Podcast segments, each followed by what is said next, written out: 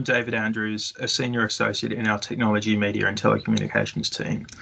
And as we await to see definitively, even when there will be an agreed trade deal between the EU and the UK to be put in place before the end of transition on 31 December, I'm going to talk briefly about the impact of Brexit on the technology and telecommunications sector.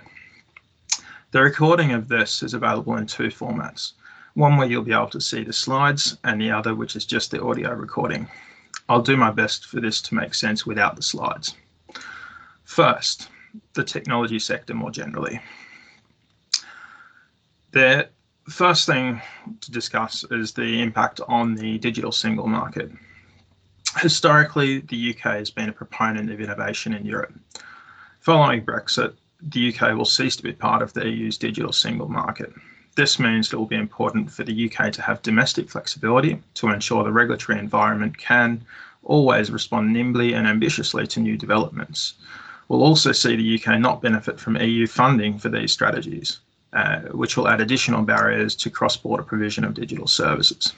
In terms of engagement with the EU, the extraterritorial nature of the digital single market will mean that UK businesses still trading with European consumers will remain subject to the regulations, but the UK will lose its seat at the table and its right to have a say in what these rules look like. Owing to this extraterritorial nature, it seems likely that certain components of the digital single market objectives will receive some kind of equivalency in the UK, of course, there'll be some notable exceptions, including the UK's proposal not to implement the Copyright Directive, um, which will instead be considered as part of the usual domestic policy process. A definite downside for the UK uh, is that it will lose out on its funding, as I've mentioned, to promote the, the digital single market strategy. And more generally, they won't be able to take advantage of the measures to facilitate the cross-border provision of digital services and to enhance consumer protection across Europe in this context. Uh, as a result of these measures, uh, certain companies will seek to take advantage of the regulatory harmonisation within the EU and may choose to seek residence in an EU member state rather than the UK. The next factor to consider is the access to skilled workers. Uh, one of the key concerns for the UK tech industry is the access to skills, as the industry has dependency on skilled workers from outside the UK. Currently, businesses benefit from being able to hire talent freely from across the EU. However, this is likely to be impacted by any changes to immigration reciprocity.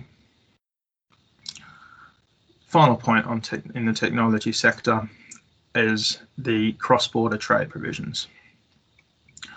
From the 1st of January, online, online service providers will no longer benefit from the, from the country of origin principle under the e-commerce directive. This means that businesses in the UK will still wish to sell consumer, to, to consumers and other businesses in the EU. But to do that, such businesses will still need to comply with a significant amount of EU law, including such requirements as may be imposed on them as part of their supply chains with their own EU-based customers, or due to the extraterritorial application of certain EU laws. Second, the telecommunications sector. The first key point here, and probably the, arguably the, the most important um, point to consider from a telecommunications perspective, is the treatment of roaming. So the principle of net, net neutrality subject to reasonable traffic management, was codified in the 2015 Roaming and Open Internet Regulation, which abolished retail roaming charges, set maximum wholesale roaming charges between mo mobile operators across the EU. This regulation would cease to apply upon Brexit, meaning that there's no guarantee of free roaming for UK customers across the EU, and vice versa the UK government has sought to ensure that UK telecoms companies can continue to trade as freely and competitively as possible with the EU and let European companies do the same in the UK. This led to the publication of the mobile roaming regulations, uh, which had come into force on exit day and removed the current requirement for UK mobile operators to provide surcharge-free roaming in the EU. Other consumer protection provisions contained in EU regulations, but not contingent on EU membership, will continue to be operable um, and, apply in UK law, such as the default financial limit on mobile data usage abroad, um, and requirements for mobile operators to inform customers when certain uh, usage caps are met, um, and these will continue to apply in UK law and apply to UK customers roaming worldwide. Whilst a number of the UK mobile operators have suggested that they will continue to offer surcharge free roaming for UK customers across the EU, it has been noted that this may not be sustainable in the long term, particularly if EU networks increase the wholesale roaming charges that they apply to UK networks. There are also risks that any reduction or removal of caps on wholesale roaming could be disruptive for some operators and have competition distorting effects, um, particularly impacting mobile virtual network operators and operators that aren't part of large European groups. At a time when regulation is moving towards greater harmonisation at the European level, with proposals such as the digital single market seeking to remove any obstacles to a single European digital market, any such change at a UK level will lead to uncertainty for operators as to how they'll be regulated across Europe. This in turn could have big impact could have a big impact on consumers at the retail level, something which is likely the UK government and the EU will be keen to avoid. The UK and EU draft free trade agreement.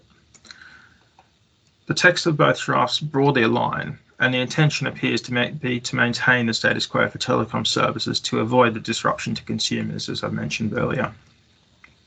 These agreements contain provisions aimed at minimising formalities, ensuring bilateral access to UK and EU public telecoms networks and infrastructure, and ensuring independence of UK and EU telecoms regulators.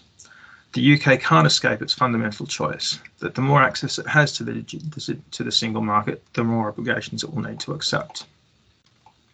The final piece in the telecommunications puzzle is telecoms regulatory reform. The European Electronic Communications Code will replace four key telecommunications directives and the regulation to increase the power designated to the body to the BEREC are required to be implemented by EU member states by 20th of December 2020, meaning that the UK will be required to implement this too. As to the implementation of the code itself, the UK government's policy remains first and foremost to adopt a copy out approach to the implementation of the code by use of cross referencing with minimal amendments to follow as a secondary approach. On balance, the UK government notes that it does not expect significant impacts on consumer protection, and the operation of business under the existing telecoms regulatory framework due to the implementation of applicable EU derived rules for communication providers and, of course, Ofcom's regulation of telecoms markets in line with secondary legislation. There is a similar expectation that spectrum allocation and assignment for 5G and emerging technologies would be corrected in the same manner so as to allow these functions to continue as usual with coverage and consumer impacts likely to ensure that, that any substantive change is minimised or any divergence is minimised. While the UK wouldn't need to comply with subsequent EU proposals to harmonise spectrum, again, the, the coverage and consumer benefits are likely to maintain a status quo. Similarly, the removal of uh, EU state aid rules under under the DCMS could have removed an obstacle to additional government investment in infrastructure to support rural and isolated areas, and to bring forward the next generation of network services. However, recent initiatives like the Shared Rural Network go a long way to addressing this concern. We'll also see changes to the reporting and oversight regimes between the EU and, and UK. For example, removal of the current requirement for Ofcom to notify certain matters to the European Commission and the role of BEREC. In summary, then, while there'll be a number of threats and changes to the te technology and telecommunications sectors as a result of Brexit, it is likely that these will not be as substantial as in some of the other areas. For more information on the impact of Brexit on the telecommunications and technology sectors, we have a section on our Beyond Brexit legal guide, which is available on our website. We also note that you can subscribe to our Brexit Notes blog to keep up to date with the latest external materials. Thanks for listening.